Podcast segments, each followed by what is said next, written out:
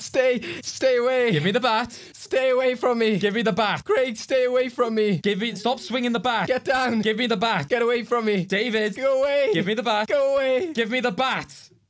And scene. That's the best thing I've ever seen. Frankly, my dear, I don't give a damn. Are you not entertained?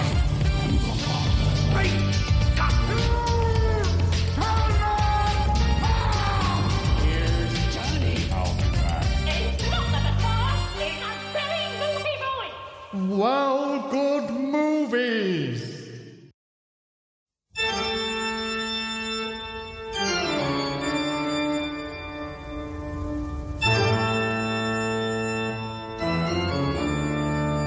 Welcome. Before this Halloween themed edition of Well Good Movies, Mr. Oscar has asked to provide a friendly warning. This classic horror movie themed podcast shall delve down into the very depths of human spookiness. It will thrill you. It may shock you. It may even horrify you. Here is Mr. Oscar himself. Hello and welcome to Well Good Movies. Um, yeah, I'm kind of creeped out right now. I don't know about the rest of you guys. I don't know. The organs aren't helping. Uh, yeah, honest. exactly. Yeah, we're just uh, putting ourselves in the, in the atmosphere of horror. I was gonna have a set of like fake vampire fangs just to do a sort of like try and speak it in and just chuck them out because those things are never comfortable to wear. Um, but yeah, I decided against it. Um, so uh, yeah, welcome to Well Good Movies, guys. Today is our Halloween special. Cue. yeah, that's exactly what we want. Yeah. um, so today uh, we've got a really uh, scary and interesting uh, episode for you. We're going to be looking at those classic horror films that have influenced generations of peoples and characters and uh, media. So we're going to be looking at the likes of like Frankenstein, Dracula, uh, Creature from the Black Lagoon, and another one which I'll keep a bit more of a mystery, uh, just because I think it's quite a fun one with that one, and I know that Craig had an interesting experience watching it. So what better to go through those sort of like fantastical horror films uh, than two sort of actors. So, alongside myself and Craig today, we have got friend of the show, collaborator, Dai Hill. Hello. Hello, how are you? I mean, hello. yeah, your voice sounds very familiar. I don't know It's where it's from. a yeah. horror episode. yeah. Um, how have you been? Have you watched any more King Arthur since our last encounter? I've watched a really mental French version from Oh. the 70s. Right. If Okay. you want to watch mental hippie abstract Holy Grail expeditions, look Right. to France. Okay. right. Fair enough. Just gonna write that one down. yeah. Yeah. I mean, I do often think of the French when I think of Crusade. So yeah, that kind of that kind of works. yeah. Exactly. Yeah. Ah, the French. They're mental. if you are in France, then uh, please write to us.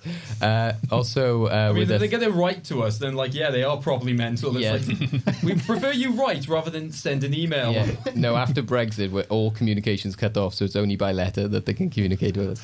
Um, yeah. So, um, also with us today is his debut on the show. Uh, it is actor and film buff Christopher Maxwell. Hello. Hello, everyone. Uh, tell us about what you do, Chris. Uh, you do various different projects. Yes, uh, so I've uh, been acting for a number of years now. Uh, I've been moved back to Cardiff back in 2016. It's been my main hub for acting. I work a lot with local theatre and film groups, but uh, just as I suppose my main downtime is probably the worst downtime if you're an actor is to watch films. Yeah. it's like, oh, I want to try and get away from this thing that I do that's very draining and demanding. I'll just watch other people do it. That- Exactly. that is such a rewarding feeling to do. Yeah, that's not going to make me second guess my performances, or you know, maybe No, it never does that. It never does that. God damn, these guys are so damn good. Yeah. Oh no, I find the opposite. Right? It was just been like, oh, this person's terrible. Why did they get that part? Oh, that don't. Yeah, there are there are instances where sometimes you're just gritting your teeth, like that's fine, that's, that's fine. Maybe they maybe they hired themselves. Only they would. yeah, I had that. I had that once, and I never want to go through that feeling again. Craig, um, we've got another co-host, I suppose we could say, who hasn't uh, been on the last few episodes. Uh, Yeah, so uh, last appearing in uh, Film Talk, uh, first appearance on Well Good Movies, uh, we have the show mascot. Uh, finally back from a trip from holiday, uh, we have Swiss Lodge, the dinosaur. Uh, named by um, Matt Matro. Yeah. So in the in the end game for the last episode of Film Talk, the prize was naming the dinosaur, and Matt chose, without a moment's hesitation, Yeah. the name Swiss Lodge. For, to know the meaning behind that name, see Film Talk episode 10 and all will be revealed. It's, it's like the intro to Citizen Kane, Swiss Lodge. Yeah, you'll be so, you'll see later how well Swiss Lodge works in different situations. Actually, so that that, that will come up. Yeah. Um, but no, I, I do love my beautiful sparkly dinosaur um, with the colory changing scales. So fabulous. Yeah. Daddy Like- is. I think They- if dinosaurs had still stayed alive, they would have developed disco scales. Well, there's this debate about what they would have really looked like, you know, Yeah. because we haven't got ep- evidence of their skin, you know, or scales, and it's probably by this evidence almost certainly pink sequins. Oh yeah. Yeah, well, I mean, obviously, what Jurassic the, Park got I mean, obviously, the law is that one day Swiss Lodge is going to grow up and become Barney the dinosaur, which is why the the purple's waiting. But no, it's it's good to have you back, bud. Oh.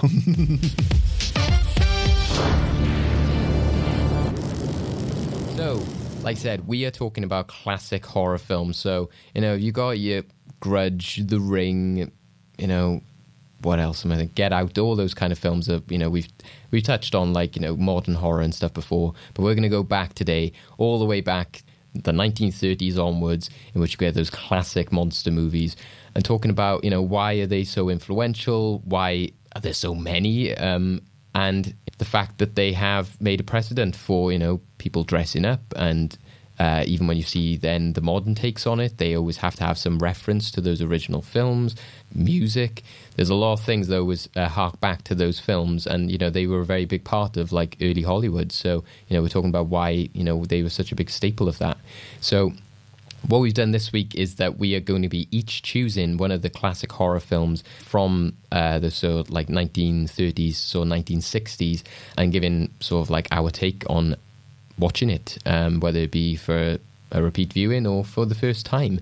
So, uh, first off, we'll go to Dai, as he has got the first chronological released film out of our selection today. So, Dai, tell us about what you watched. I watched Frankenstein from 1931, uh, which is the, the the the one that kind of started all the the, iconic Boris Karloff Frankenstein. Um, I went into it, kind of couldn't really be bothered.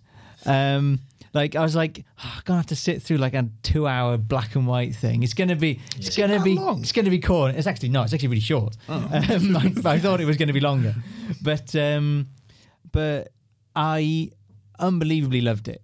It's an amazing movie, and it holds. up. There's a few bits that are hokey, but um, no, it's it, it's incredible. I was so invested by the end. Um, it really comes down to the director James Whale and uh, Boris Karloff himself, who played the monster, are unbelievably brilliant. So I was reading about the movie actually, and apparently originally it was intended to be just like a, a monster thing. So originally they were going to cast Bela Lugosi as the monster, um, but Bela Lugosi said, um, "I'm a proper actor. I, this is rubbish. I'm not just going to like put on makeup and hit people on the head." Um, but he said that the original script it was literally just it is a monster that kills people, and that was it. But uh, but Wales, um, when he kind of um, took over as director, he sort of started changing things uh, and started looking more into, and that's where he hired um, Boris Karloff. Um, and together, you can see that they um, really get into the psyche of the monster, and it is really the story of the monster is just so engaging because the thing that they managed to do, which I did not realize was even possible with Frankenstein's monster, is the monster has a character arc. Yeah, he develops exactly, yeah, as yeah. a character, you know. So usually when somebody's wearing like six inches of makeup and got bolts in his head and all this stuff, you'd imagine they're just going to be, you know, it's going to be pretty one note. You're just going to go for like two hours, you know, whatever. But Karloff, he starts off the monster is, you know, this kind of childlike wonder and all this sort of stuff, and he kind of changes. But there's this shot uh, toward the end of the movie where um, Frankenstein himself is kind of hunting around these mountains looking for the monster, and the monster stands up from behind a rock, and you wouldn't believe how much is said just in how the monster stands and how Karloff uses his body. All he's doing is standing still, but he's subtly shifted from how he stood earlier. And so suddenly you can see that now the monster does understand. He's matured and he's got some sort of goal. And now he's, you know, confronting the person who made it. He's confronting God almost. And it's the most gripping and powerful and brilliant. And I was so unbelievably rooting for the monster. Yeah, exactly. Um, and then there's a moment. The moment then is amazing where. So at the beginning of it, he's scared of fire. So um, the Igorish character has this kind of flaming torch, and he goes, and he's scared of it. So then Frankenstein thinks, "Ah, I've got a flaming torch, just to scare him." And the monster, because he's learnt, he just kind of goes and grabs his hand and throws the torch down, and it's the most satisfying, enjoyable moment when he does like, "Yes, monster." yeah, exactly. Yeah. Um, but then it's phenomenally tragic at the end because you know he gets done in and stuff. Um, but yeah, it's unbelievably. It's really a tragedy. Mm. Um, not really what you'd recognise nowadays as a horror. no, yeah. Um, but it's phenomenal. yeah. It was very much like the obviously the original novel was basically just that uh, uh, deep philo- uh, philosophical discussion of like uh, who is the monster, who is the man, uh, insofar as you know God and creation, and pretty much the. I'm glad that the film does actually have the character arc for Frankenstein, uh, or specifically Frankenstein's monster, because pedantics. Because obviously that's what the book is basically. It's just uh, like the monster just going across, uh, going across the world, just l- basically just looking for his place in society. Because Yeah. like he doesn't belong any- anywhere, and just he has Yeah. to basically come to terms Well, with that. so just turning him into a monster that just randomly kills people would just be Yeah.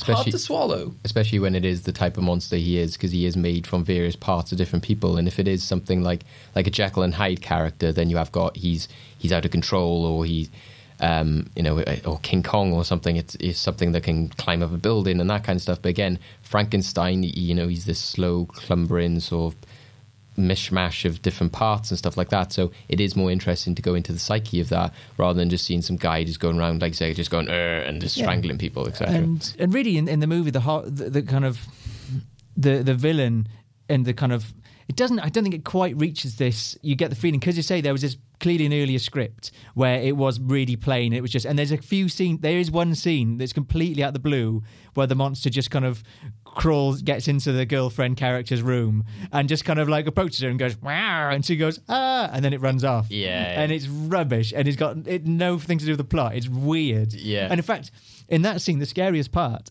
is that because it's uh, she's the fiance of Frankenstein, but she kind of says, "Oh, I'm scared that the monster's going to be nearby," and then they kind of hear it cro- it's making a noise, and so Frankenstein's like, "Right, I'm going to go get it," and she goes, "I want to stay with you," and he goes, "No, stay in that room," and he closes the door and he locks her in this room, and like that is like don't lock women in rooms mate Yeah. like don't do that like the idea of that he can so casually just imprison his girlfriend Yeah. is terror and then he leaves her kind of where the monster is so that's and that's kind of a lot of where the movie is trying to get to is that it really the kind of the monster is is like all of man themselves you know it's it's people kind of go and do bad things and then frankenstein himself betrays the monster and is uh, um yeah for the people at home, obviously, um, as well. Like it's Victor Frankenstein is the person who makes him. Like as well, Well- people will be like, "Oh, that's Frankenstein." It's like, well, no, that's Frankenstein's monster. So yeah that's, that, the, that- that's the yeah. classic uh, So but in this movie they actually change frankenstein's first name oh, okay, yeah, uh, so they name him henry frankenstein right, okay, uh, which is in the book. That's the name of his friend is Henry, Right. and they change it around. Um, quite, I think, probably quite rightly, because Mm. um, apparently they did it because they wanted to make him sound less like automatically a villain. Because Yes, Victor yeah. Frankenstein sounds like a villain, yeah, and they thought well, Henry Yeah. would make you think, oh, he might be a nice guy. Yeah. And there's that idea in the movie that you know he's he actually initially tries to be quite fatherly, and he tries to be nice to the monster, and then quite casually he's like, well. Gotta kill you now. Yeah. like, um, so yeah, it's interesting and really bears very little relationship to the book. Mm. Um, the theme of you know why am I here? Oh, Yeah. you the monster? Am I the monster? It, that is the theme, but it's told so much better in the movie. Yeah. because in the book, the monster just hits the nail on the head. all- It's just goes on. It just literally kind of goes, "Who is the monster? Is it me? No, Yeah. I am you." And it's really annoying. Yeah. he's incredibly well tuned for someone who's meant to be in that existential mess. Yeah, yeah. Um, but also stupidly blunt, Yeah. really, and like uh, on the net, on, you know. Um, so this movie, you know, by taking away all the dialogue from the character, that main character um, of the monster, it gives it so much more humanity than the book has, and it makes it so much more dramatic and interesting. And also, just in terms of the the kind of gothic, because it's heavily influenced by um, sort of German, you know, expressionism. So there's all, all the kind of scenes uh, in the the castle and stuff. Um, it's all slightly off kilter and things. Yeah. And the big famous scene where he's like, "It's alive!" Yeah, exactly. Is this amazing iconic moment, which in the book he's just like in his student digs. Yeah. And the book just kind of says, "Oh, I just sort of brought it to life, and I was so horrified that I had to go in another room and have a nap." Yeah. And that's all that happens. Just just give it's, it's a student dig. It's like someone in a science class, just sort of like just sort of chilling. Like if it was modern day, they'd just be on their computer, just trying to load up Netflix or something, and then all of a sudden, this this dead mishmash of Yeah. body parts just wanders in. He's not. He's not wrong. It's basically like essentially like a student loft. It is Yeah, yeah. literally like an attic. Yeah. It's It- literally what it's like. There probably is somewhere a student who's dropped his like uh, doner kebab on the back backside of his like bed, and it has turned into some sort of creature over time. It just falls on a rat. The rat runs out. It's like it's alive. um, but yeah, I I think it's int- like. Um, was this your first viewing of it, or did you say it was a revisit? Or I saw it years and years ago. Mm. And I remembered it being iconic. That you know those big scenes in it. You know, with the "It's alive" and there's a famous one with the girl by the lake where it's just, which is really harrowing. I was going to say that was the standout moment for me. yeah, really, really scary moment. Um, but uh, I hadn't really remembered just how gripping it was, sort of thing. You know, um, well, I think when I was younger, I watched it from the perspective of that kind of historical perspective. Like, oh, it's very interesting. You can Yeah. see how all the details have influenced modern cinema. Yeah. because so much of it has influenced modern cinema. Yeah, you know, the so sort of the burning at the mill and everything like that is it. Yeah. And you sort of think like you watch it and you think like, oh wow, this is where this is from, and you know, Mm. and they do recreate it very well a lot of the times. Yeah. Um, so there's so many little details like that, and you know, like the way it kind of stalks people, and um, and even things with like um, there's a scene, you know, after the small child is, is he kills this small girl, and his dad kind of takes her through. Um, the village and just kind of carries her through the village, and everyone kind of stops and looks. And that's the thing when you go, "Oh, I've seen this in about five different movies." This scene, Yeah. uh, and there's so many little details like that, that you can see are very influential. That's what I Um, loved about it when I saw it. Um, it was a few years ago, but it, it very much. You do go into these films thinking, you know, what is so iconic about them, and you think, like you said, you're just going to see this sort of like, you know, monster traipsing around, bashing people. Um, and when I first experienced it, like I said, I didn't expect that humanity and those deeper meanings. And and when you do look at a lot of film history, it is that kind of stuff. Even you know things like Georges Méliès and. Um, you know, you've got things like the Soviet era films, you know, they're all about deep things and about the working man and all this kind of stuff. And it does link in kind of with that, that they're trying to do these bigger themes. So a lot of the times when people are like, oh, you look at those old black and white movies, they're just silly, you know, they're just, it's like, well, no, actually, they could be more thought provoking than some of our modern films. Um, because, you know, in some ways, that's all they had. Because one, it probably was a a lot darker time to live, but two, you know, it's they didn't have special effects and stuff to rely on. So, um, but I think a lot of the themes and elements you've brought up will definitely come up um, in a lot of the other ones. Um, Yeah. Any other sort of comments on Frankenstein? just when you talked about that idea of like the the the, the sort of the sympathy for the character as well. It's so interesting that he that the, the that figure, that square head, those bolt necks. It's it's considered a horror monster icon, and like, would- but he's so he is quite far removed from Yeah. from Dracula and as you said, Jekyll and Hyde and the Wolfman because those the Wolfman and Hyde they're like alter egos that are precisely the evil side Yeah. or the monstrous side. Whereas this is a monster that's been built and it's almost like learning to not be a monster, but it, it's such a tragic like thing that he he's built from Frankenstein's perspective, it's, it's built for him as a challenge. Yeah. And people see it and they immediately go, well, he looks weird, so he's clearly wrong. Yeah, yeah. And then it's it's so unique that he's he's become this horror icon. Yeah, and that's an element of other universal horror or um, sort of classic horror films is that you know when you look back at the history of it, you've got like you said. um, like Phantom of the Opera was classed as one of those universal horror yeah. staples. So when they had the monster films that like united them all, Avengers style, um, Phantom of the Opera was one of them. And you're like, what? When you look at it now after the musical, Yeah. but it wa- was a very much different story before the musical and everything was created. Thank had- you, Lloyd Webber. you had the same thing with um, Hunchback. Like you, it, was, it was like the Hunchback and Yeah. everything, and you know that changed. Um, I think uh, what was the other one I'm thinking of? There's a few like that. King Kong as well. Like you know, that he became more of a sympathetic, whereas before it was just he was the ty- you know the tyrant and all that kind of stuff. So yeah, it, it's happened with a few, but Frankenstein does seem to still be in that grey area of like yeah, he's either possibly because of things like Munsters and Addams Family, where he's that sort of vampire werewolf staple character. But yeah, he has got a lot of human qualities to him that I think a lot of the later movies, because I've seen a few that there's kind of Hammer ones as well, and Yeah. they and those ones he's just a monster. They're just they really boil it down a bit, Mm. and then I don't know. I haven't seen. There's a recent one, isn't there?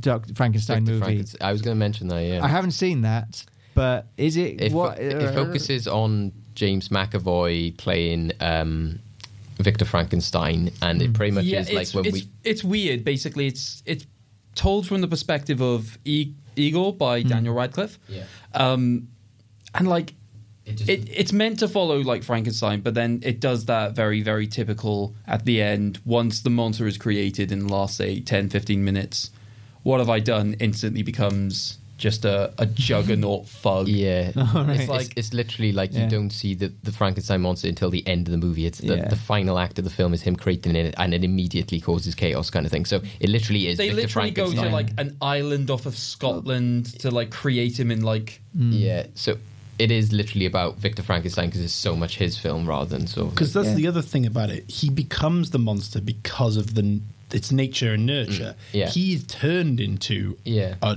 a, a, a villain.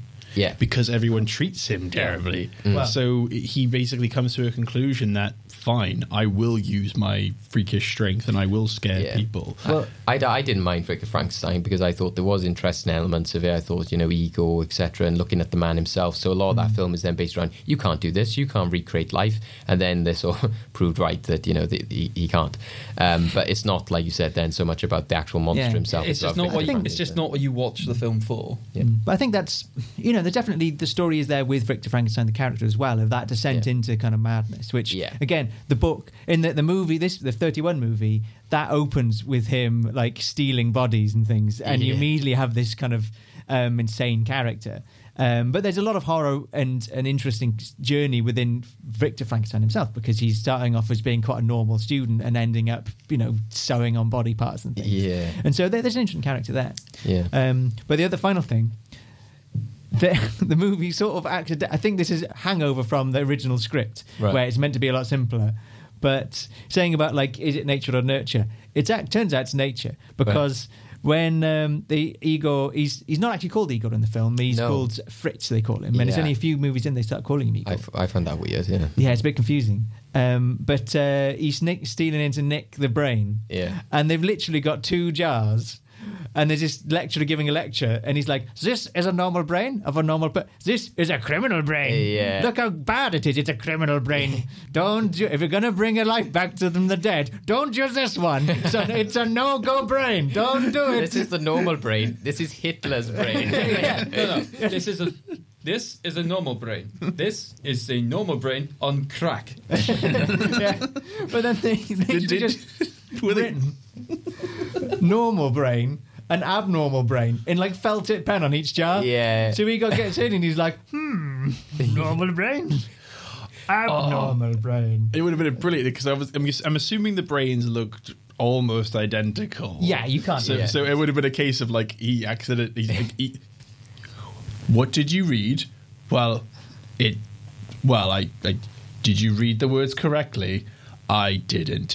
did you give him the abnormal brain? I got confused. It's like Igor. It's like Emperor's New Groove versus like the label has like fallen down so it looks Yeah. like poison. It's like just abnormal has been like covered up by something else. Like normal, abnormal. Oh, I didn't see the AB, sorry. gave him the wrong brain. I'm so sorry. I thought it meant awesome, brilliant. It's like No. I, I'm really sorry I gave him the criminal brain. I just thought the bandana they put on it, it looked really cool. um, really want to see like the alternate version where they do give him the normal brain. Yeah. And it turns out he's a really lovely monster. Yeah. I have a normal brain. Yeah. Comes a, he comes like a stockbroker. Yeah. so uh, going from Victor Frank, uh, well, Frankenstein, uh, about a monster, like I said, to then a icon of sort other horror uh, franchises, especially like things like the poster and the iconography. Chris, tell us about uh, the film you decided to watch. Well, I decided to watch The Creature from the Black Lagoon, who is uh, an interesting. Is it? it because uh, it's one of those ones that everyone sort of knows about. It's the fish monster or the gill man, as, mm. as he's been described. And I'd never seen it before. Mm. so I, I figured I'd try and look for something that's a bit out there. But he, he's often associated that, that image of that fish face. Mm. Um, so when I went to watch it, the biggest thing I took away from the film as a whole was there's very much the sort of emphasis on science in this film. So the opening line there is a biblical verse of God uh, God created the world and then it goes into a more scientific explanation. And one of the other things I noticed about it was because it follows a group of um, archaeologists and researchers and scientists. And the archaeologist discovers a fossilized claw. And it's like, oh, we found something amazing, so we have to research it. And it's obviously it's one of the ancestors or relate relatives of the creature. It's been preserved. So a lot of it is lots of science talk, lots of science conversation. And this is an interesting note from the films of that time as well. Yeah. There were very few occasions where if characters were speaking, they were alone on screen. Mm.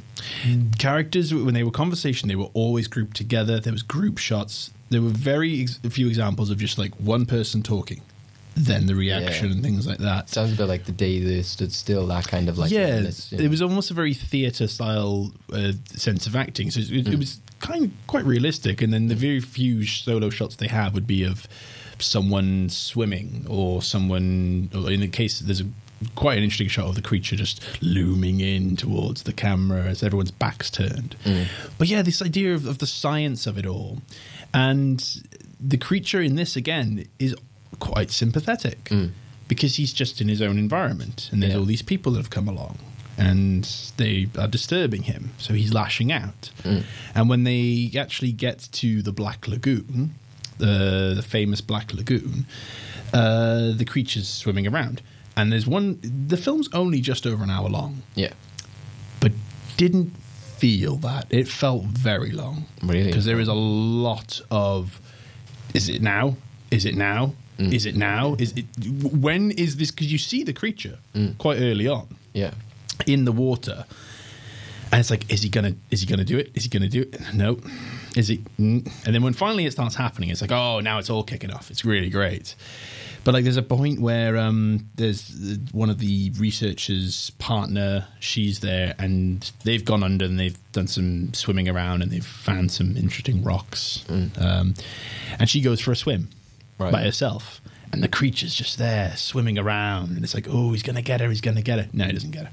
Oh. So there's a lot of waiting around, a lot of like not nothing really happening. But when they finally discover and they know for certain that this creature is down there, there's the two differing sides. There's the one who's like, we need to capture it at all costs and kill it and do science stuff to it. And there's the other one who's like, hang on, this is a living creature. Maybe we don't need to be so brash. Yeah. So there's the whole idea of um, there's almost an ethics to it as well. Yeah. And like I said, the biggest thing I got away from this film was a big, a big statement for science and doing things right by science. Having said that, they do poison the lagoon several times to try and draw it out from the water. Kill They- all other fish. They literally there, yeah. just go around just throwing poison in, and dead fish rise. It's like it's not oh. working. It's not working. it, it does get him high, Oh, okay. but yeah, so oh yeah, the, the, at one point they're like, we need to get the creature so dazed and confused that we can then hopefully stop it. So they turn it into a surfer dude, basically. Yeah, because that's another thing about the film. The, the majority of the action takes place on the lagoon where they're on the boat, and then the creature eventually traps them in the lagoon, so they can't escape. And there's a fairly decent body count. I think of about seven or eight people. And I love the way that, because you never saw the deaths, you just saw the hands and the scream, Yeah. and then everyone's reaction to it. So it was very the old school techniques you do, but it was also very clever because he's like, what, what did they do? What did he do to them? Yeah. In fact, there's a great bit where they return to the site after they've the archaeologist has returned to the researchers, and he walks into the tent, and it's just them staring at what's happened, and they're like, "Oh no!" And you're like, "What happened? What Yeah. did this creature do?" But yeah, as as a film, it's uh, w- the biggest thing I could take away from it. It's very well made. Yeah. because there's lots of underwater shots, and there's lots of shots of the creature swimming around in the water in that suit. Up close, it's a bit dated, but bloody hell, it was impressive. Yeah. It was so impressive. The stuff, the swimming that he was doing, and, and the the difficulty in that suit, which was thick as all hell. And it's quite amazing to think that the length they went to for a, for a sea creature film, you know, and like I, I almost feel like because of the nature of, of you know you need to see what the creature looks like they could have, have easily just not had shots of it they Mm. could have gone the whole pov view but that was long before this Yeah.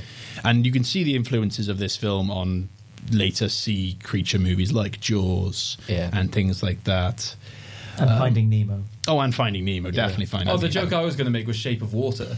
Well, yeah, that, that's even the the monster itself Yeah. is influencing. Yeah. But like, yeah, the creature himself is a very. He's he's just a. to- He's a fish out of water. Yeah. Um, he's he's just there, and all these people have come along. He's like, just go away. He just wants them to leave. Yeah. Until eventually he um, he steals the woman away, as if to sort of be like, and I, he actually does it as a trap to lure them in, so he can finally be rid of them. Because after a while, he traps them because I think his intention is like, right, I need to kill you because I think he cottons on to the idea of you're going to come back with more people like you, and I don't want that. This is my lagoon. You stay away from my lagoon.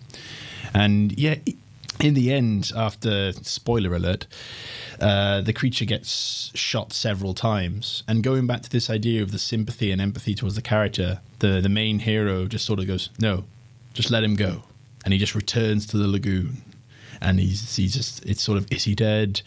You see the body sinking, but you know you you never quite get the answer to it, and it's a very very strange rushed final five minutes. Yeah, a lot of those Yeah. early films tend to have that, don't they? Because they don't even have the emphasis on credits because they usually have an opening credit, so it's very much Yeah. very like, all right, here's the quick scroll and that's it kind of thing. Those So- yeah, those the, there's so much stuff of building and lots of conversations, and there's very few moments of action. And when there is action, it's really good. Like there's an amazing bit where the creature gets set on fire, mm. and it's a oh, full on. He's actually on fire, and he has to jump into the water to put himself out, sort of thing. Yeah, It, yeah, I think as a film, it's. I wouldn't say it was a great story. Um, it's a very simple monster story of something in the water. I think they get hung up on a few uh, moral tales and whatnot. Like the morality of Frankenstein is such an interesting Yeah. story. He's created life, and it's all just gone to hell and everything like this. Whereas Creature in the Rat Lagoon, there's this creature. We want to research it. We're getting a little bit too ahead of ourselves now. And then eventually it just turns into, oh, he's kidnapped her. Ah, got got to stop it. Ah, he's, Yeah. ah. And it, it's a classic thing with older films, I think, where they do they they seem to be more wary of the final act, not stretching out as much, and it seems to be the reverse these days that they'll have a very rushed fi- first act and then drag out the final act. Where Yeah. it used to be a bit the reverse. They were like, okay, people want to get out of the cinema now. Let's yeah, like this film could have easily been cut down. Okay, Could yeah. it could have even been shorter, I think. so. Um, technically as well like that's why its biggest influence is. Like I said, where you've got the stories like Frankenstein, which is then the morals of it. It sounds with that one. Like I said, if there's all that stuff about the water and Mm. um, and just the imagery of it. Like I said, the thing that always drew me to it was just that that poster you always see of him holding the woman and stuff. Mm. Yeah. and uh, we were talking as well before, wasn't it? Because it was in th- 3D as well. yeah, because- yeah. which is quite incredible. Like at the time, and I think that was the big. Now that you've mentioned that again, actually, I think that's the big emphasis to take away from it. Yeah. Did you A lot Did of- you watch it thinking, oh, I can see how this would be good in 3D? Or Going back, now that I'm thinking about it, it's starting to make a lot more sense because mm. there's a lot of shots of sea life. Yeah. there's a lot of shots of just people swimming, or there's shots of like like the bit where the creature looms towards the camera. Mm. I could tell that would have been probably great for an audience at the time. It's like it literally coming right for me. Yeah. And that would have probably spooked people. So I think, yeah, that's probably explains why there's not much sustenance to the actual story. Although there is a great moment in it where they're on the water and they're like, what do you think about this? And one of them's like, oh, it's the standard waffle. It's it could just be anything. It's like, yeah, but think about it. We always talk about the possibility of life in the stars, but what about life like this, advanced life in our very oceans? And it was quite quite a nice thing uh, for them to sort of, again, like that that emphasis on science and the, the possibilities. This was definitely a film of that of that uh, mystery science theater ilk. That sort of this. Look at all the cool stuff that could possibly be, and you get stuff like fishmen and and all this magic and crazy science things that could be happening. It, overall, like as a film, though, I think it was a mostly just done as a visual style. It, it was definitely like, look at how impressive this film is. Mm-hmm. Look at mm-hmm. the swimming shots and the underwater shots. Because again, underwater shots at that time, mm. quite impressive. I think it's perfectly fair if a film like that does become like a visual experience to begin with, because Yeah. I think, as David was saying, like the technical constraints, meaning that a lot more films at that time tried to focus on story and elements that could make a horrifying without needing like so many prosthetics. Like, kind of refreshing when you do have films that like start ex- exploring more into that area of just getting the sort of technical expertise mm. to get an experience like that. Because I think of the four films we're talking about today, I think that's probably the most unique experience. Yeah. and the most science fictiony as well, probably as well. Yeah. well, Yeah. actually, yeah, might be other elements, but um, any uh, experiences with this Dai yourself, or I don't know anything about this creature of the, the Black Lagoon. Have there been many? Is that one that's? There haven't been many remakes. no? of- There was sequels though. I there? actually, yeah, there were two sequels, but in, in terms of remakes, they have tried to remake this film. Mm-hmm. I was looking at research; there's been so many attempts to try and remake this, and it's just never gotten off the ground. Oh, really? Wow. Some people have wanted to. I think there was John Carpenter wanted to do it. Right. Of course he did. Of course he did. Of course he did. But ima- can you imagine what his version of the creature of the Rat Lagoon? might have been? Kurt Russell will be there on a boat.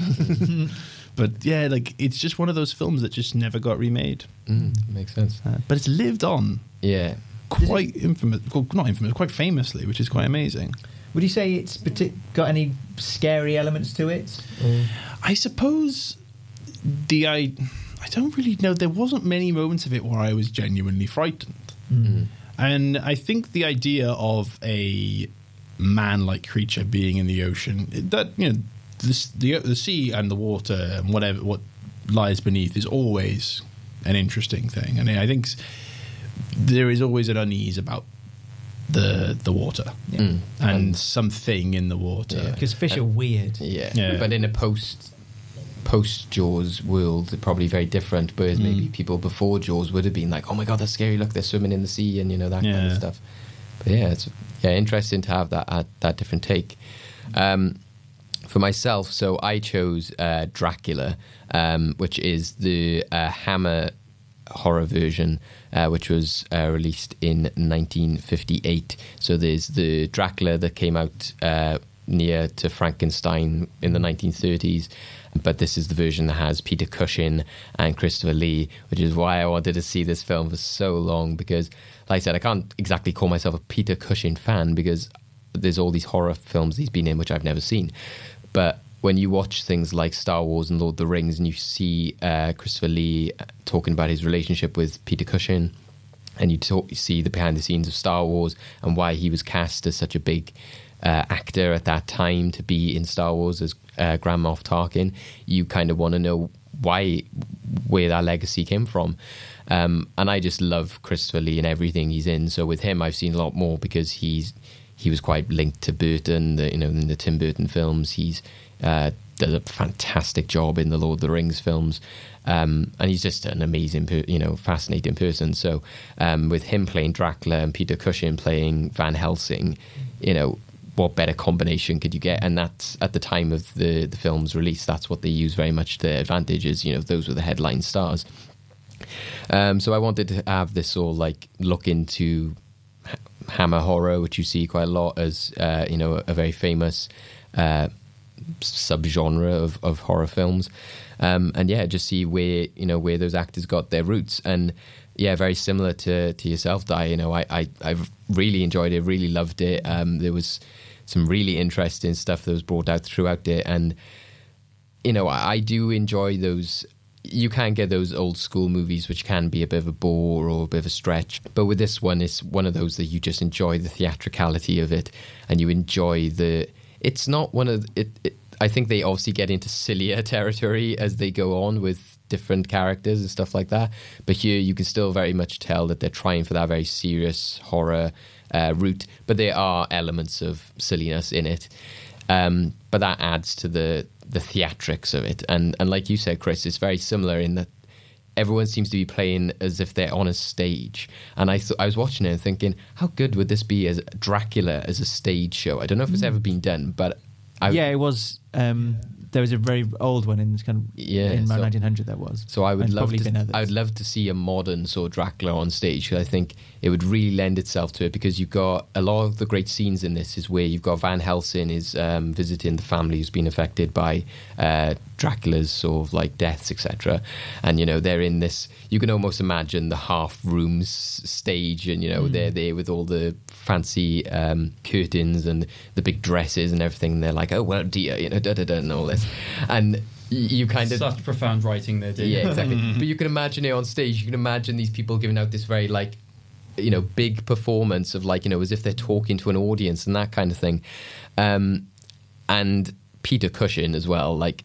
It just emphasized why I love him so much as Tarkin because he just brings such a gravitas and elegance to everything he does, and um, he he's just so good at what he does. Um, I was watching the behind the scenes, and um, another one of my favorite people because he does various things is Mark Gatiss. Um, so writer, director, actor.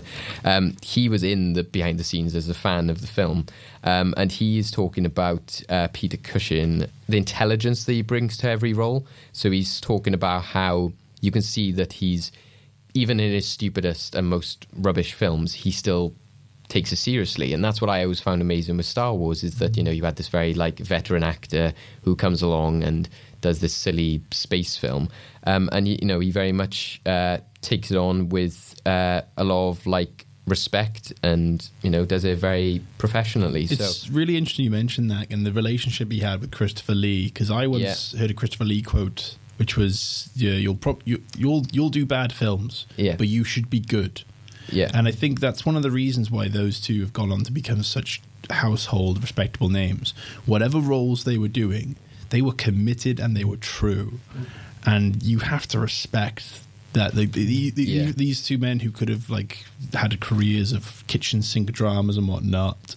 It's like no you're doing a fantastical world where monsters will suck blood out of your neck. Yeah. okay. Well, that's Exactly. the key thing if like with horror and like kind of science fiction acting is the ability to like look at sort of like some like wavy rubber prop Yeah. and take it unbelievably seriously. Yeah. And so that's why you get some people who are like like someone like um, William Shatner, who no one has ever called a good actor, but No. he's an amazing Star Trek actor Yeah. because he can look at somebody with you know a lot of plastic on their face and be communicate you know that sort of take it seriously.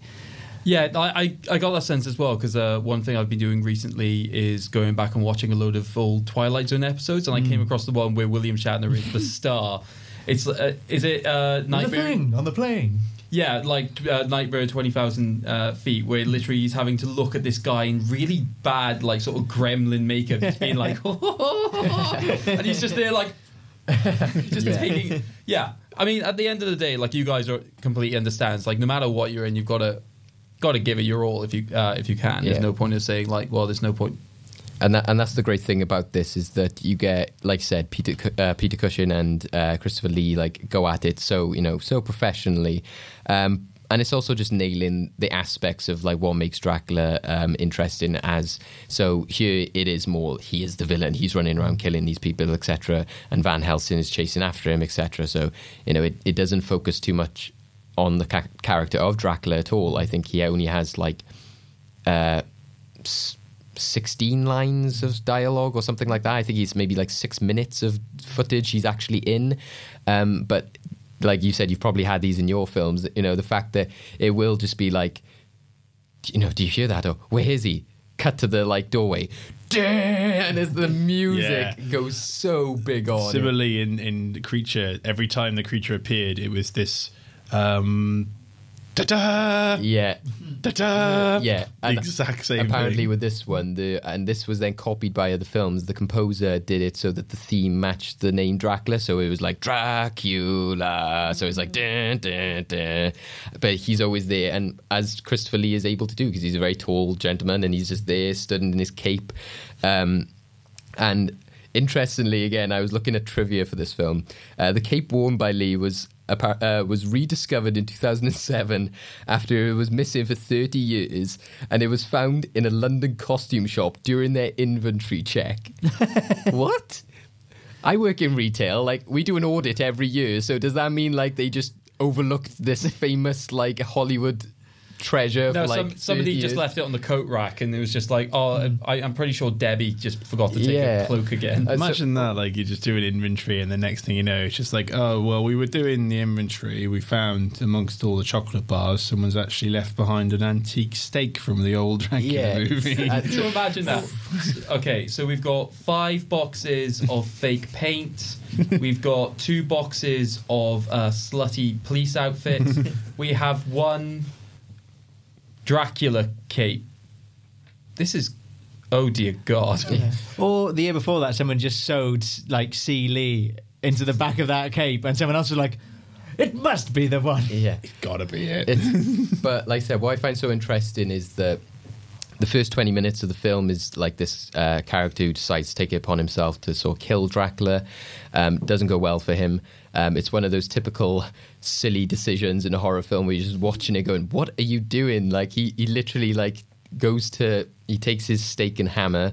He's got the two open coffins of the bride and Dracula. And he looks at the two and goes, I'm going to go for the bride first. And I'm like, what? So he's there. And as soon as he puts the stake in, what happens? Ah! You just literally the next shot is just Christopher Lee's eyes opening, and you're like, of course that was gonna happen. He's gonna wake up when he hears his bride like screaming to death in agony. Like, what did you expect him to do? Sleep through it? so that was crazy to me. I thought they were heavy sleepers. exactly. Yeah. I thought it was daytime, so it was fine. It's like no.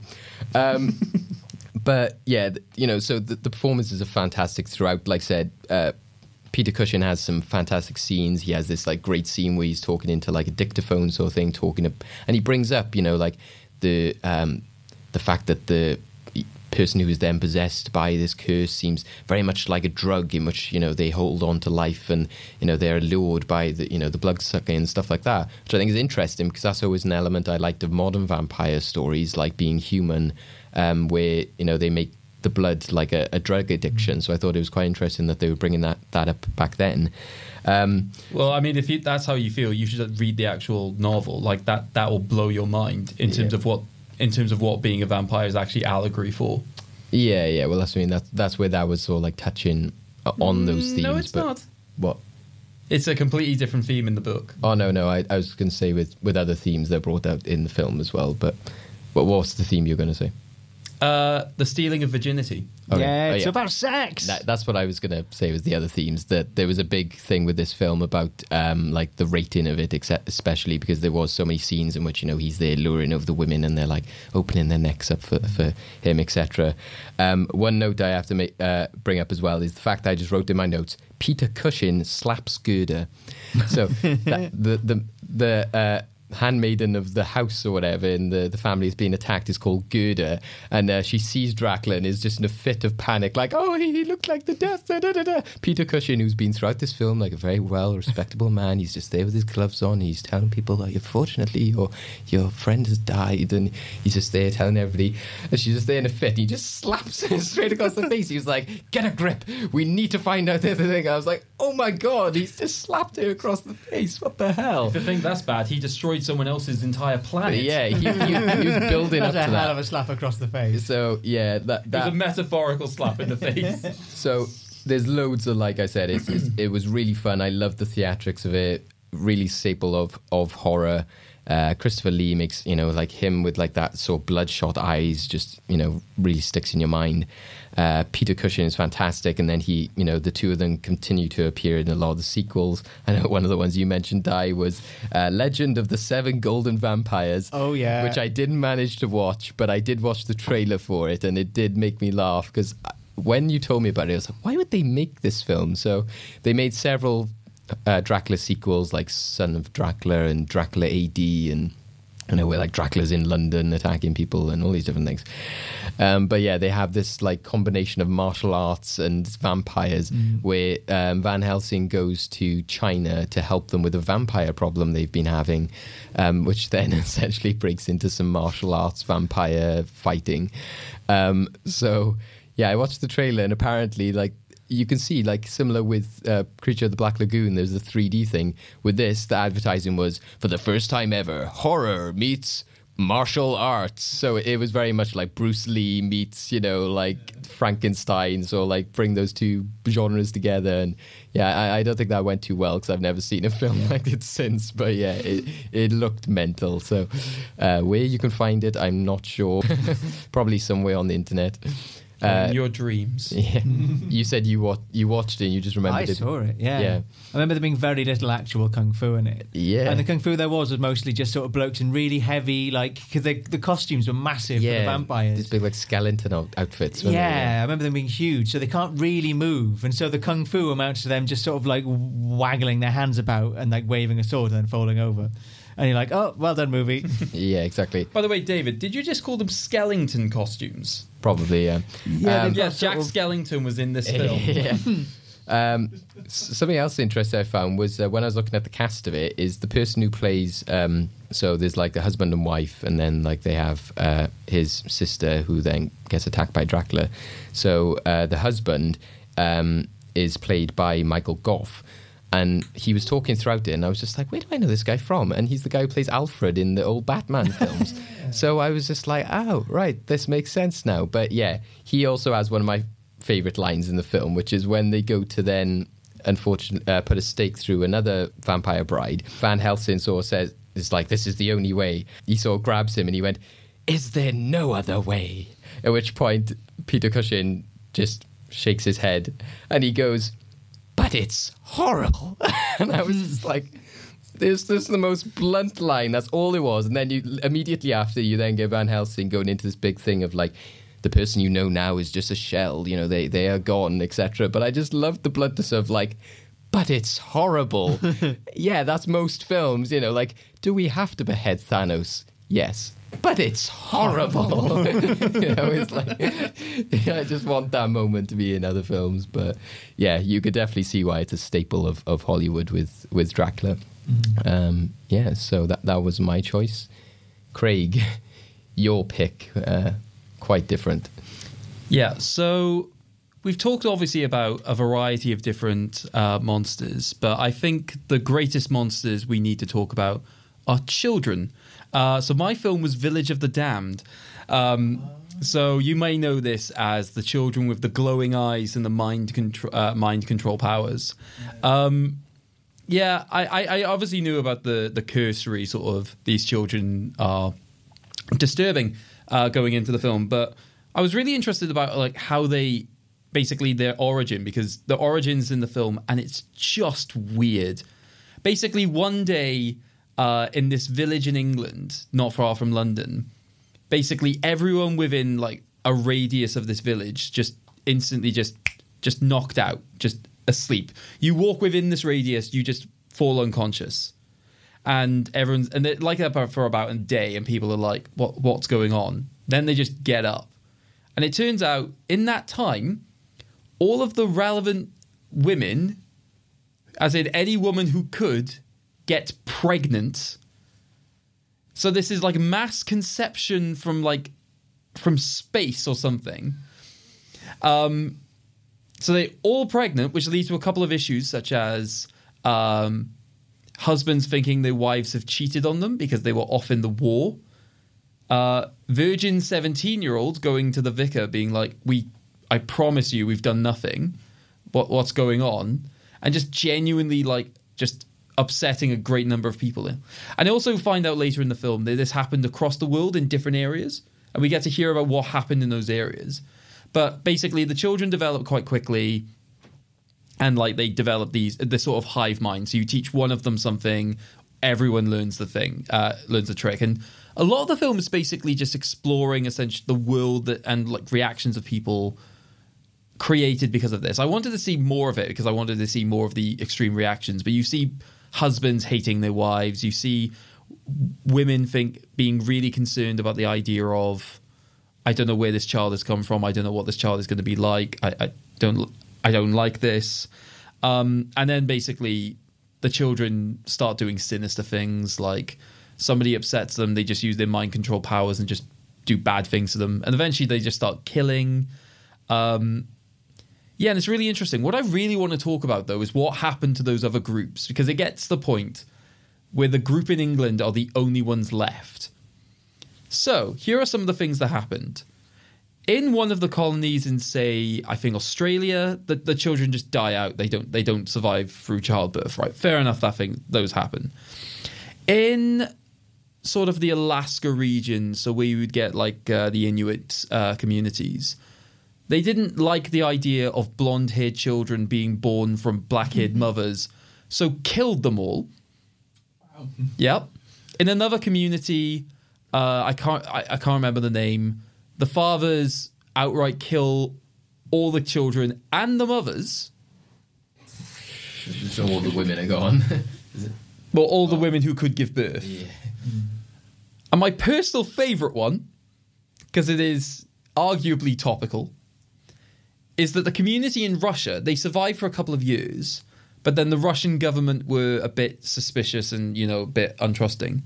And they knew that they had to deal with them from a distance so they couldn't use their mind control powers to understand what's going on. So they nuked them. Classic Russians. Yeah, they literally nuked, sent a missile to the small town that they're living in and just nuked the town.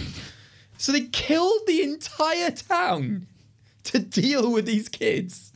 Just a small group of children, and then, like, the ones remaining are just like, we need to survive. We will do whatever it is to survive. And they do things like someone accidentally almost hits them with a car, so they make him get back in the car, drive into a wall, uh, and blow up. They get a guy to literally shoot himself through the head. Uh, and they also get somebody in a violent mob to set themselves on fire. And basically, there's not really much story past that, apart from one scientist who's technically his son, I guess, is one of the is one of the children, even though he outright says can't prove it's my child. I can imagine that's the case, given that like there are five, six uh, children walking around looking exactly the same. He's basically trying to say like, oh, they should be here for like human progress, and everyone's just like, no, they need to be contained. And in the end, he he blows them up. But here's the thing, right? He basically keeps thinking about a brick wall to mask what he's doing. Which I'm just like, how does that work given the fact that you'd be thinking, have to think of a brick wall so I don't think about the bomb I've got in my bag. oh, wait, they now know about the bot. Damn. Um, then, no, and they just get easily blown up. But so I find the world fascinating, but there's not really much character to apart from that. And I think the one thing that stands out here, which is really ironic given because obviously we have we've had like the range of monsters from you guys, and I'm here talking about potentially alien children. There's no sympathy for them. Like even the moment you see them and hear about them, hear about like the demonic eyes and the the eye effects they give them for the time look really good. Like this was out in 19, uh, 1960, uh, but even then, like just without using the sort of like glowy sort of like sort of effects, yeah, great depth. I know. Um, even without those qualities, they, they do really make do a good job at like making these children like just appear sinister. And even when they talk, they have like the very stereotypical like British accents, like "It's okay, mother." Um, and like there's this weird scene of like they they all go into a to like a a corner shop at the same time, and they're like, "You would rather we didn't come in here anymore." That's fine. We'll send someone else to pick up our order in future. And just all walk out, and I'm just like, what the hell is going on here?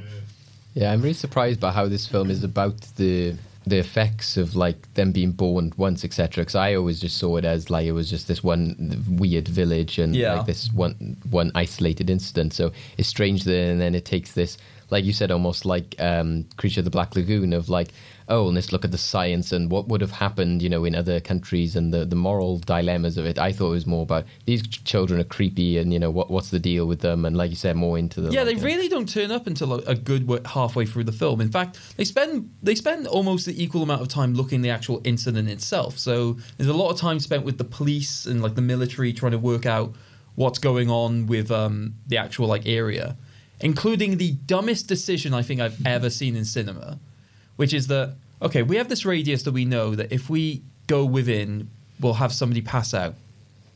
Let's fly a plane over that radius to see what's going on. And they say to the pilot, the moment you start to feel like you're passing out, turn around. Yeah. I'm like, are you are you joking? So what do we think happens, guys? He's fine. He goes back, lands his plane, and goes, "Oh, I need a coffee." Or do we think it's secret option C? He passes out, crashes the plane, and then two seconds after that happens, the phenomenon ends and everyone just wakes up. Ah. So he sacrificed his life for nothing. They don't even go after him to make sure he's okay or anything in case of like, you know, oh, he might just be injured. No, the moment the plane crashes, they're all like, Oh, well, oh, he's gone. there's Gary. But it's okay. They're awake now. It's Yeah. fine. It It's doesn't such a matter. like part of certain pop culture, isn't it? Because the bit, the thing I always knew it from, and like many things in my life, is The Simpsons. When the, Yeah. you know when they had that sort of like they knew about the parents, you know, like Mr. Flanders has been doing this, and you know, like Yeah, so I think like there is a it did create this weird trope of like creepy British children as well as like every now and then like the glowing eyes.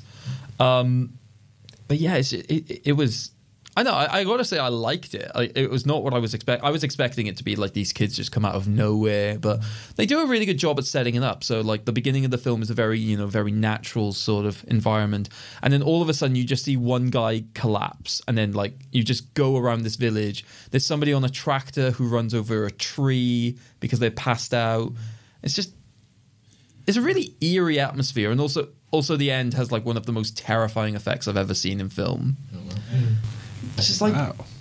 it, it's weird. Basically, so the the house that all of these kids are in is blown up, and like people go to the house and they see it, and all of a sudden, these sets of eyes just appear on top of each other, like on the screen. They're just stacked there, and then just fly at you one at one by one in just different directions. Oh, and they look they look like if somebody was a, a half human, half bird. Like the eyes were closer together and like a bit beaky, and I was like. I was literally backing away because I was like, I, I this is uncomfortable. Hmm. But it's very much sounds of that like with those films which are more 50s 60s you know uh, speaking to that era of cold war in which they're like you know these films are going to be about like you know psychic abilities and you know like what are they thinking and you know like all that kind Yeah. of stuff It's a very body snatchers esque thing to it, but I think the very creepy insidiousness of like they've all been impregnated whilst Yeah. they've passed out, and it's really interesting because I I've seen the remake with Christopher Reeve, Yeah. But I don't I had no idea the original had had different parts of the world dealing with it. yeah, so I think what's interesting as well because the the remake is set in America, right? Yeah, So you could literally argue that's basically just not even necessarily remake, but it's just what happened in their part of the world. And then, yeah.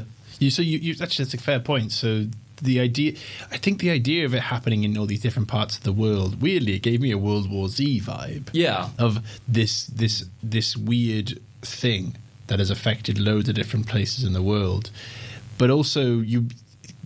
This the fact that like they they tell you what's happened in these parts, they tell you all these things. It's it's it's it's become it, it almost feels quite um like analytical and like Yeah. there- there's a lot of and like you said a lot of talking about the pregnancy and the passing out there's a lot of build up to that whereas one of the sort of things with horror is they like not to explain a lot Yeah. But obviously Yeah. the phenomenon is so outrageous what happened well everyone fell asleep and now all the women are pregnant I think that's what I actually find really refreshing about like uh, more classic horror films is they they really care about the concepts. So they'll spend a lot of time developing these concepts rather than trying to rely on like a miss.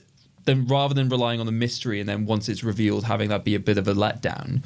Because when they just basically take step by step, it's like okay, so we have these uh, rays from space, sort of like radar rays that we're sort of shooting out, basically coming back in. They seem to have caused these phenomenon, which has caused the pregnancy, and it's of alien origin. It's just like it just shifts the focus of what the film's going to be about. And like we were talking about this earlier, because it's what's the original novel is based It's off of? based on the book The Midwich Cuckoos by Yeah. John Wyndham.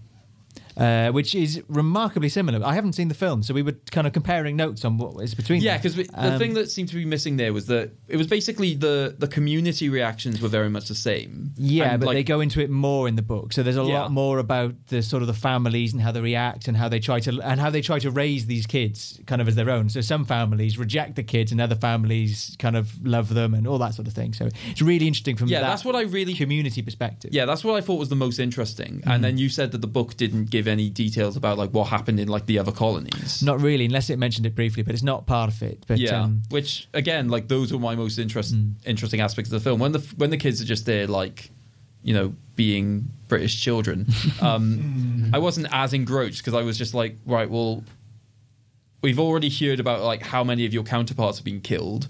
Obviously, you can it can be done. I love the idea as well that in, in the, the the people that don't react as, as aggressively or dangerously are the people from Britain, and I'd like to think that's because all the children, all parts of the world, had that same language. so basically, every, everyone who is in that Inuit culture is like, why are they all talking like? Oh, especially they if that- sound too English. Especially if that time in like the Russian colony as Yeah. well. Like wait, they speak, they, they wake up speaking English. They're just like, Com- ah, It's like, comrade, we have problem with children. What problem? They're little Englands. Say that again. Look. Oh, hello there, comrade. How you all doing there? Kill him. Kill Well, even them if, all. If, even if they ch- talked in the dialect of that country, but just with that posh mm-hmm. accent, Yes. that they would still be like, "What?" voice keep. It's- I'll have a whiskey, please, comrade. it's Niet. well when you're talking about that pop, like modern pop culture aspect of like you know they don't look at the concept anymore, and that, it's typical in. Um, it reminded me when you mentioned it to me of the Umbrella Academy, the Netflix series, because that comic or series goes along the same concept of like. Um, at one moment in the world, uh, the same minute, same time of day, etc., um, all these random women get uh, gave birth to a child who weren't and they weren't pregnant before, and then it just leaps into then six of those children who's adopted by this man, and they become a superhero team. But I was kind of like, I want to know more about like why that happened and why what happened to all the other children and the other women who give birth to them and stuff, but they don't. But It's a bit like a film we saw this year, where at one point in uh, at one point in the world, everyone was struck by this curse, apart from three people, Yeah. which made them forget the Beatles. yeah, I want to know why that happened, and why that film happened. we'll never know.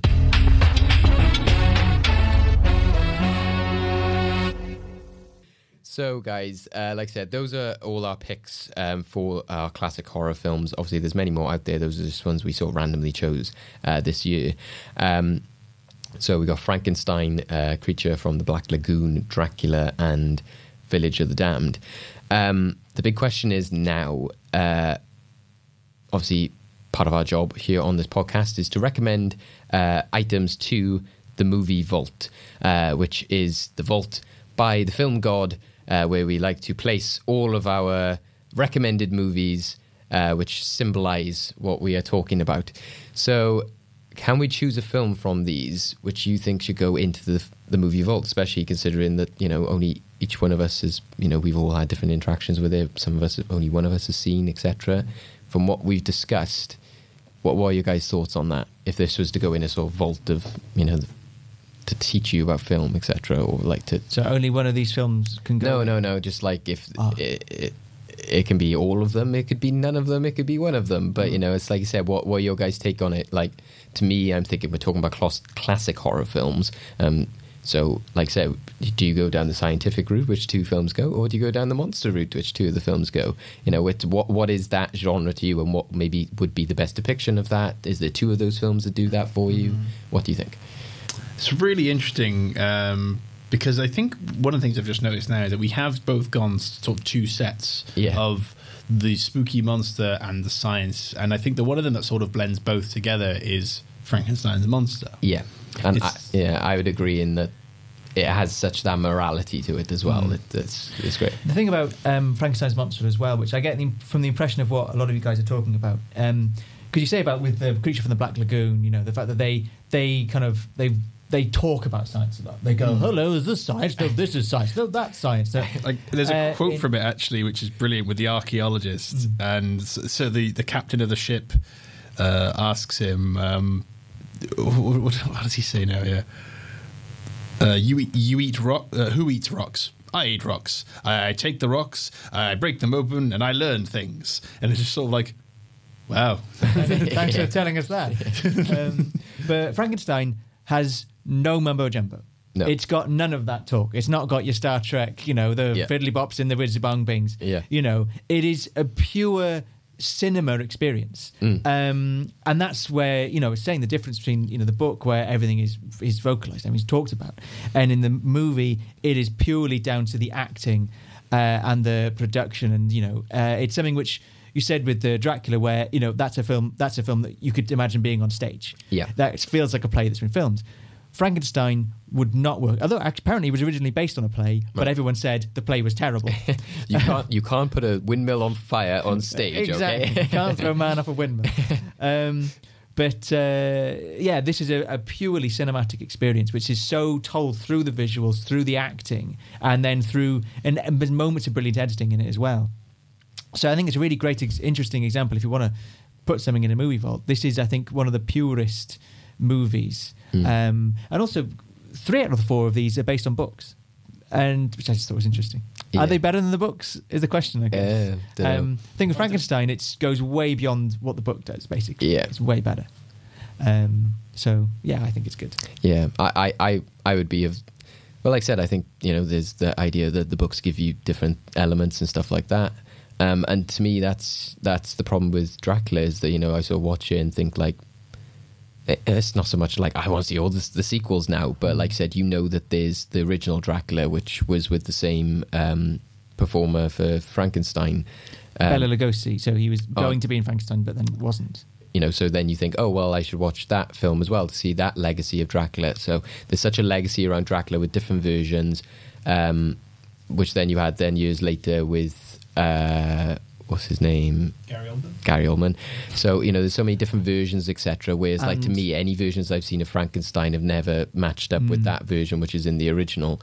Um, so to me, like I said, I I would definitely put Peter Cushing in the movie vault. I'd put Christopher Lee, but like I said, Dracula, I think is just such a big thing. You know, I would agree that I think Frankenstein represents these really well. Um, And four iconic Dracula performers. Don't forget Gerard Gerard Butler, who who played him in I think it's called like Dracula 2000. That's the one, yeah. Something like Yeah, that, yeah. where he's in like a shopping centre in America, Yeah. going like boo out of the sort of CD aisle. I'd love to see somebody take as well Van Helsing. The like Hugh Jack, there's Hugh Jackman Van Helsing, and there's Peter Cushing Van Helsing. Which Van Helsing are you? Sort of thing. And then I think Dracula's in that film as well. But yeah, what, what's your thoughts, Craig? I mean, I think it's got to be at least Frankenstein.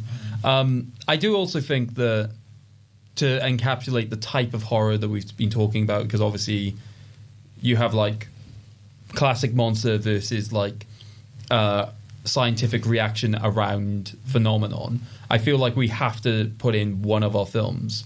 In terms of which film we put in, no major preference. yeah. So I which would, one is I would kind of say out of the two, probably Creature of the Black Lagoon, just because it's more iconic in terms of the visuals. Yeah. And like I said, Village of the Damned, like I said, seems to be about a lot of other genres, and then not so much It's- like a Halloween horror film. It's interesting about those two films as well because the the antagonistic figures are so iconic. The hmm.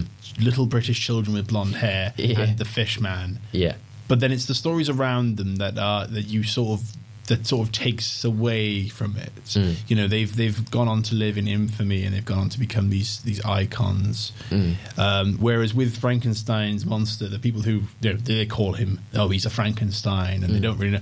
The difference with that one is that when you actually watch that story, it's so compelling, Yeah. and you almost gain a new respect for it on the grounds that this isn't just a monster movie. It's a it's a it's it's it's, tra- it's a tragedy. It's it's a it's heartbreaking. It's interesting as all hell. It's so, and the moral. Uh, the, the moral compass is constantly flicking around in that entire film, Yeah. and that's such a great thing for particularly what is essentially a monster movie, because you're not just watching blah and whoa and horror.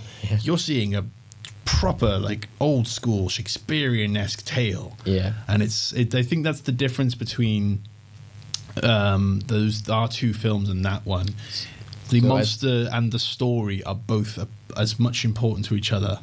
So, uh, ha- having seen Creature of the Black Lagoon, do you think it would be, you know, like I said, should it just be Frankenstein, or do you think, like said, like Craig, are you agreeing with Craig that there should be that film to represent that more scientific? I think so, and I think I suppose based just on the idea of it of a monster like the creature from the Black Lagoon, it's that mysterious creature from the depths. Yeah. and that has Which, in terms of pop culture, does shape a lot more. So yeah, I think that should be Absolutely, what yeah. represents. yeah. Right, so going into the movie vault this week, then, guys, is 1931. 1931's Frankenstein and uh, 1954. I want to say. 1954. Yeah, right, 1954's Creature of the Black Lagoon. Into the film vault you go, Frankenstein and Creature of the Black Lagoon. Thank you, guys. Uh, so, like I said, we've gone through our classic horror today. Um, so now we will wrap up with our always fun and not horrific Endgame.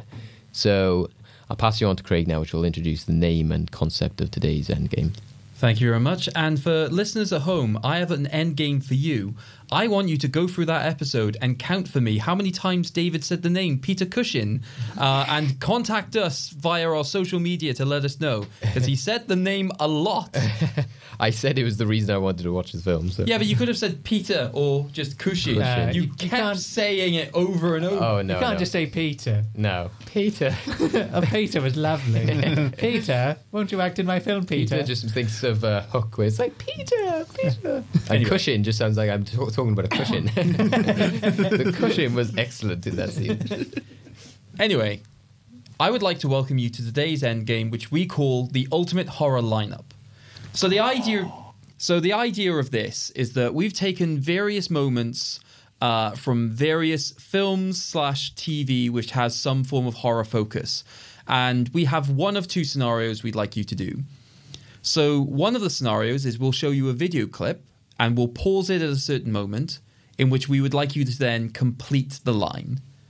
So what we'll do is we'll give you a point if you can say the line or close enough to that line. We'll give you another point if you can say what media it's from. And in certain cases, we will give you a bonus point if you can perfectly replicate the voice of the character giving that line. Okay? So that's for the video clips. So I think we'll do the the first video clip round and then explain the rules of the second type of question. Okay, right, yeah. So, first things first, we need to decide who's going first. So, how should we do this, David? Uh, I've got a Fight to the death. Oh, okay. so then you choose first or second based on so uh, heads or tails. Tails. Tails. Tails. What? I mean heads. it is tails.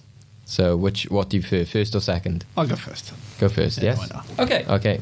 So So, for this one, uh, so this is uh, from a TV show. So, like I said, you'll get a point for the line, you get a point for the show, and you get a point if you can do the voice.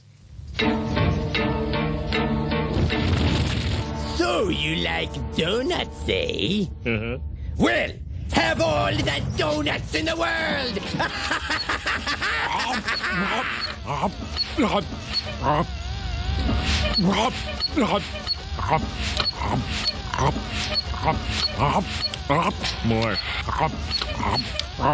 So, your answers, please. I know the show. Yep. It's The Simpsons. Okay. Anything more specific than The Simpsons? The Simpsons Treehouse of Horror. Um, oh, I want to say Treehouse of Horror 4? Okay, I. It's either four or five. That's all I can tell you. Oh, okay. But it is Simpsons Tree's House of Horror. Alright. Perfect. Um, I feel I can do the voice. I'm not too sure I can get the exact quote. Okay, that's fine. Just go for what you can. I don't understand. Oh, I can't. I can't remember the quote. I can do the voice, but I can't get the exact quote. I could. The voice is. So you like donuts, do you? Well, have all the donuts in the world. But I can't get the rest of the quote. Okay, so you've got I don't understand. Yeah. Can you give us any idea what the line might be? It's something. It's someone gave up after so many. Okay. Uh, and I. ca- It's it's a person.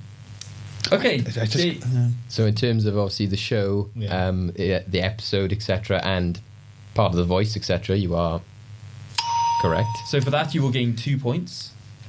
The hmm. exact line, if you please, David. I don't understand it. James Coco went mad in 15 minutes. Uh. James Coco. Damn, Damn you, Coco. Coco. I don't know. yeah, I know. I always think that as well. I, No, it's- I always, think, I just know him as a guy who gave up after 15 I always think he's going to minutes. say something like James Woods or something, you know, some more like Hollywood icon. But yeah, one of the things of The Simpsons where you then realize years later, oh, that's what that was talking about. so we'll now go on to Dai's video. Okay. Hmm. Mine. Oh, So a reminder. So this is a TV show again. So show, line, voice. right. It's in black and white. Yeah. Mr. Chambers! Mr. Chambers! Don't get on that ship! The rest of the book! To serve men! Is it what? Is it going to be like the Twilight Zone? Other than that, I don't. David. Yes.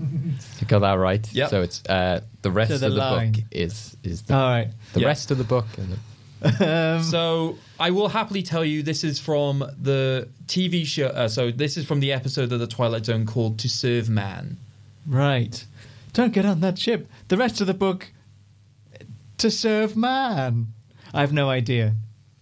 Um, So- something about the rest of the book. Yeah, The so- rest of the book. It's about sinking. It's full of plot holes, and it's about clip? this boat. Okay. So, unfortunately, that was not the line. The Oh. icon- It's an iconic line uh, from the Twilight Zone. So the actual line is. It's a cookbook!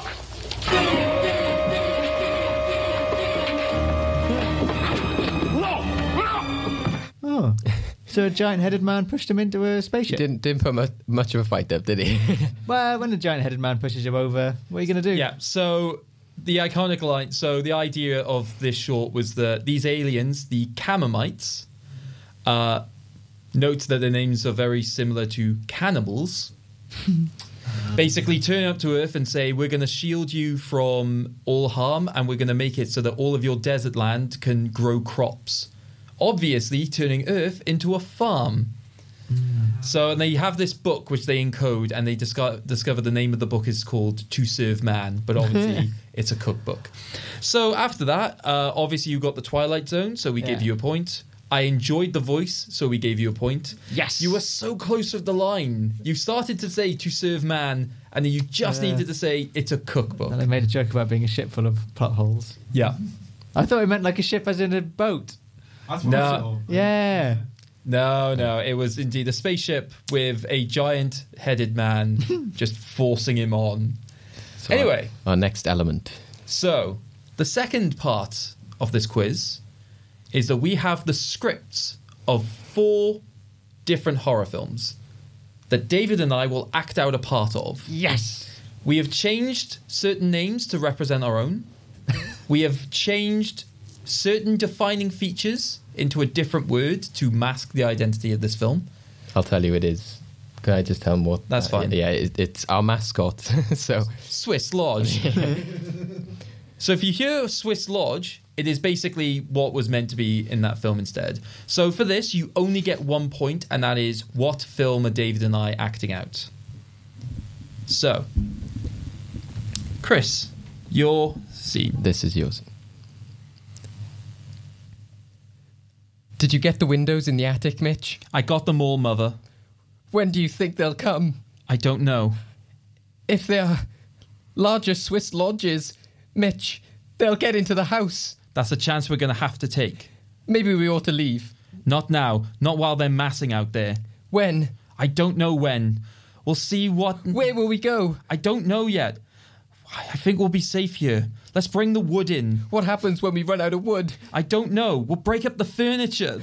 You don't know? You don't know? Well, when will you know? When we're all dead? Like Annie? Mother, I'm, I'm trying my best. I, I'm, I'm trying my. I'm sorry, Mitch. And scene. Oh God. so Sorry, I'm just crying here. So the question is, which horror film do you think that is? Oh, goodness. Um, I have an inkling, um, but I'm, I'm not 100% certain. I've only seen this the once as well. Okay. So I'm going to say The Birds. David, is the birds correct? Are the birds correct? Is the film The Birds correct? Yeah. that was indeed Alfred Hitchcock's The Birds. Mm, yep, so- Genuinely one of my favourite films because the effects have not aged well. So Swiss Lodge took the place of large birds in, Large in that birds. context. It, it's amazing because when it comes to the birds, um, I remember watching that for the first time. And have you seen the final sequence yeah. um, referencing the attic? I, my bedroom was in the attic at the time, and honestly, at the time, I was like, "What if? Did I leave the window open? no, no, but different. Oh God! Yeah. So it did actually unsettle me Yeah. slightly. oh, I can imagine. Oh, Yeah. For me, the drama is when you see one of those birds like, "Ah!" it's like, oh god. Yeah, So, Dai. it's time for your film scene. I can't wait for this. Hope it's a love scene. I stand up for sense and justice. Out our jails overflow with men and women convicted on confessions worth no more than this one. Constable, this is a song we have heard from you more than once, but never before with this discordant accompaniment. I have two courses open to me. First, I can let you cool your heels in the cells until you learn respect in the dignity of my office. I beg pardon, I only meant well. Why am I the only one who sees that to solve crimes, to detect the guilty, we must use our brains? To recognize vital clues are using up to date scientific. Which brings me to the second course. Constable Crane, there is a town upstate, two days, journey to the north in the Hudson Highlands. It's a place called Swiss Lodge. Have you heard of it? I have not. An isolated farming community, mostly Dutch. Three persons have been murdered there, all within a fortnight. Each found with their head lopped off, Lopped off? clean as dandelion heads. Apparently, now these ideas of yours, they have never been put to the test. I have never been allowed to put them to the test. Just so. Granted, so take your experimentations to Swiss Lodge and deduce, uh, detect the murderer. Bring him here to face our good justice. Will you do this? I shall, gladly. And remember, it is you, Craig MacDonald, who is now put to the test. And I scene. had no idea. what? Chris knows it. Which film is Just that? Just think about vital clues insofar as what's happening in the scene. yeah. So they What's what the crime is. Yeah. crime is people being decapitated in a village. Yeah. The the, the village head. The man- Village of the Damned. The no. village of the decapitators. Think specifically what's been cut off. Heads. The, the he- head. The, the demon headmaster. Chris, you seem to know it. Would you like to say? Sleepy Hollow. It is indeed Sleepy Hollow. Oh, I've not seen that. Oh. Yeah, so the name that we had to take out was uh, Ichabod Crane. So, would although we did have leave in, that. we yeah, did there leave in was an, Crane. an, a, a cu- crane that snuck its way in there. So, So- but interestingly, did you know it without in, that in there? Initially, I was like, "What is this?" And it was when you you actually said a town called Swiss Lodge, Yeah. and I went, "Hang on a minute." yeah. That's not a town. a town ahead of its time. okay, so after two rounds, the score as it stands is Dai is on two and Chris is on three. Excellent. So at this point, we now return to the video clips. So it's back to Chris now, to be Yeah. clear as well. the disorder, even if they are. Take Carl, go to Mum's, kill Phil, sorry, grab Liz, go to the Winchester. oh, this is Shaun of the Dead. And if you could do the voice, then. Go to the Winchester, have a nice cold beer, and wait for all this to blow over. Let's play it. Have a nice cold pint and wait for all this to blow over. It's a case of, yeah, I mean, the last absolute bit we were never going to abs- quiz you on.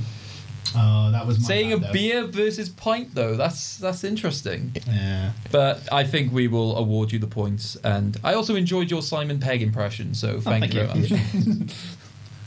so, yep, that's Even all. I was a bit like, oh, I got it wrong. So, I mean, that, that's that's fine if you if you want to let Dai have the points. then- no, Anyway. no. so, Dai, your next your next video. Right. If you're blue and you don't know where to go to, why don't you go where fashion sits?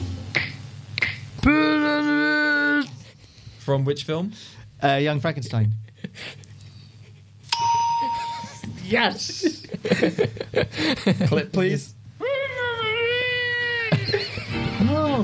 Different types who wear a day coat. Yeah, all three points. I, I have to give all three points.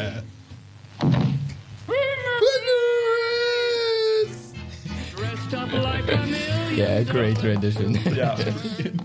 I absolutely adore this sequence. It's amazing. Yeah, so fantastic. So now we go to the last of the scripts. So we're back to Chris. All I know is that I got a million dollars sitting in my lap. Huh? I'm going to market these things. Oh, Christ, come on, Dad. That's. Just imagine the excitement when word gets out. Everyone will want a Swiss lodge of their very own. Don't you think we could have checked them out first just to make sure? No, even if we want to make a big profit, we have to move fast. I have some investors coming to the house on Thursday. Who knows? Swiss Lodge could replace dog as man's best friend. So, which film is this? Swiss Lodge could replace Dog's best friend. Oh man, this is really difficult. Um, oh God. Uh, uh, Gremlins. Yeah. Oh, It's Gremlins. I did think you'd get it there for all the- that was a tense moment. Yeah. But, yep, so that was indeed Gremlins. Oh wow.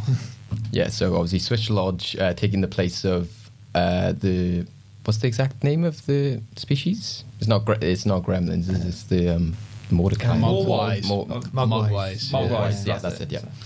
Cool. Okay, so we go over to Dai, and His scene. By the way, these the scene. performances are incredible, and they're acting them out completely as well. Like yeah. it's, just, just, just, Just wait. This Oh. is going to be the best performance. Okay. Craig, stay away from me, please. Don't hurt me. Don't hurt me. I'm not going to hurt you. Stay away from me. David, Stay away. David, light of my life, I'm not going to hurt you. You didn't let me finish my sentence. I said I'm not going to hurt you. I'm just going to bash your brains in. I'm going to bash the right the f- Stay away from me. Stay away from me. I'm not going to hurt you. Stay away from me. Stay away from me, please. Stop swinging the bat. Stay away from me. Put the bat down, David. Stop it. David, give me the bat. Stay. Stay away. Give me the bat. Stay away from me. Give me the bat. Craig, stay away from me. Give me stop swinging the bat. Get down. Give me the bat. Get away from me. David, Go away. give me the bat. Go away. Give me the bat. And scene. that's the best thing I've ever seen, and it's The Shining. Um, yeah, Yes. It is indeed but I want you now to do the entire movie. Can I just say, obviously, guests have come on the show before and often noticed that David and I have a banterous slash uh, aggressive relationship from time to time. We weren't sure if you were going to just think that was like a regular conversation I mean, between yeah. us or not. It, yeah, it basically is. Yeah, Yeah. Like, Like- you could genuinely replace the Shining, the character of The Shining, with you two, and it would work. Yeah, But Chris. Chris only had child. Chris only had me giving him a lift here today. If it was me and Craig, he would have got a glimpse into that mm. relationship from the get go. I almost wish you'd replace Bat with Swiss Lodge. Yeah, give me the Swiss Lodge. give me the Swiss Lodge. All I think again is just the Simpsons go there. Give me the bap, bap, bap, bap, boo. We did genuinely contemplate putting that scene in as one of the video clips, but once we actually physically found the, the transcript for this scene, we, we couldn't Yeah. resist the the urge to do Oh, this. fair enough. So good. Okay, so uh, that's all we have time for for the end game. But the final scores in the end, uh, it was a close one. In the end, Dai had six, and our winner is Chris with seven. Oh, Congratulations, Chris. Thank well you. done. Well, well done, sir. We shook hands. Very close. Uh, yeah, so uh, your winning music as as all winners deserve. God, I feel so bitter that I don't get winners. Nick. oh, I've never felt worse. You'll have another chance, Dai. It's fine. Um, your prize will be uh, imminent, Chris. We shall decide it in the future. Whether it be something like you choose a theme in the future, choose an end game, choose a name. Like uh, Matt got to choose the name for Swiss Lodge. Uh, we don't have too many characters running around though, so. No. Uh, but yes, yeah, you uh, you shall uh, have your prize in the future. But thank you very much, guys, and uh, well done. Uh, thank you for speaking uh, about horror films with us. Uh, where can we catch you both? Uh, plug some stuff: Instagram, Facebook, Twitter. Where where do we find you? Well, I'm on uh, Facebook uh, uh, at C Maxwell, Christopher Maxwell, uh, and I also work for a group called Dramatic Moose Productions. You can find us at Dramatic Moose Productions, and we do a lot of close, close stuff with uh, the Watchers, Watchers Productions as well. Cool. And Dai? Uh, you can find me online. I run the Boxful comedy show in Cardiff, so anyone can find um, us on YouTube and Facebook and anything where you want to look and find things. Cool. Yeah, and it's like Christmas is the next one, is it? Or like? Yeah, potentially. Yeah. Yeah, cool. So yeah, thank you guys. Uh, if you've got your own opinions at home as to what you think uh, should go into the movie vault, um, what your favorite classic horror films are, are the ones you want to see us talk about in the future, the ones you're disappointed we didn't get to cover off, uh, then please do let us know. Um, you can catch us at our sort of uh, main site, which is Uh, we're also on Instagram, uh, Twitter, and Facebook, Fresh Take Hub. And uh, yeah, please uh, review, rate this podcast, uh, follow us, whether it be through iTunes, Spotify, uh, Deezer. You can catch us on all the, the good uh, podcast suppliers. So please do continue to support us. And uh, yeah, it'd be much appreciated. Uh, Craig, any last notes from yourself? Nope, just uh, happy Halloween, everybody. Listen to your thrillers and your somebody's watching me and all those uh, classic horror Halloween. well, probably the most fit devour one would be the Monster Mash. So uh, yeah. You did the monster mash. so yeah, thank you guys. Uh, we'll catch you on the next one, and uh, yeah, keep uh, talking movies. And uh, yeah, as always, you can catch us on socials and on uh, all your good podcast suppliers. Thank you guys. Catch you later. Bye bye. Bye. Ta-ra. Bye. Bye. Bye.